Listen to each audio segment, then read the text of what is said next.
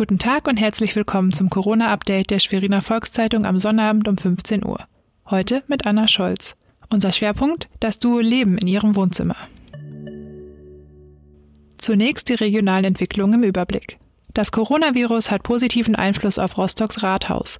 Die Pandemie führe bei den rund 2500 Mitarbeitern der Rostocker Stadtverwaltung zwangsläufig zu einer Zunahme der digitalen Arbeitsweise. Zusätzlich zu mittlerweile etablierten Besprechungswegen wie der Telefon- oder Videoschalte wurde demnach für das Führungspersonal der Ämter eine eigene Kommunikationssoftware gekauft. Generell würde die Digitalisierung im Rathaus nun zwangsläufig forciert. Kerstin Weiß, Landrätin in Nordwestmecklenburg, wird derzeit heftig kritisiert. CDU, Piraten und Linke werfen ihr vor, während der Pandemie die Regeln gebrochen zu haben.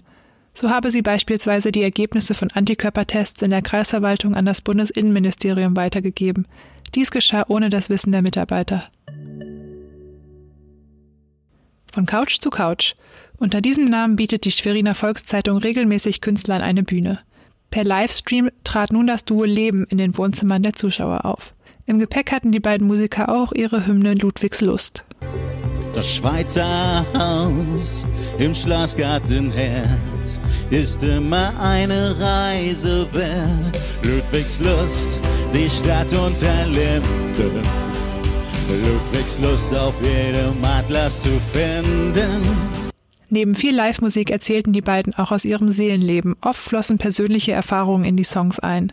Bei dem Konzert ließen sie die Zuhörer an dem Prozess teilhaben. Das ganze Konzert finden Sie auf svz.de. Das war unser Corona-Update zum Hören. Die nächste Folge erscheint am Montagmorgen. Bleiben Sie gesund. Música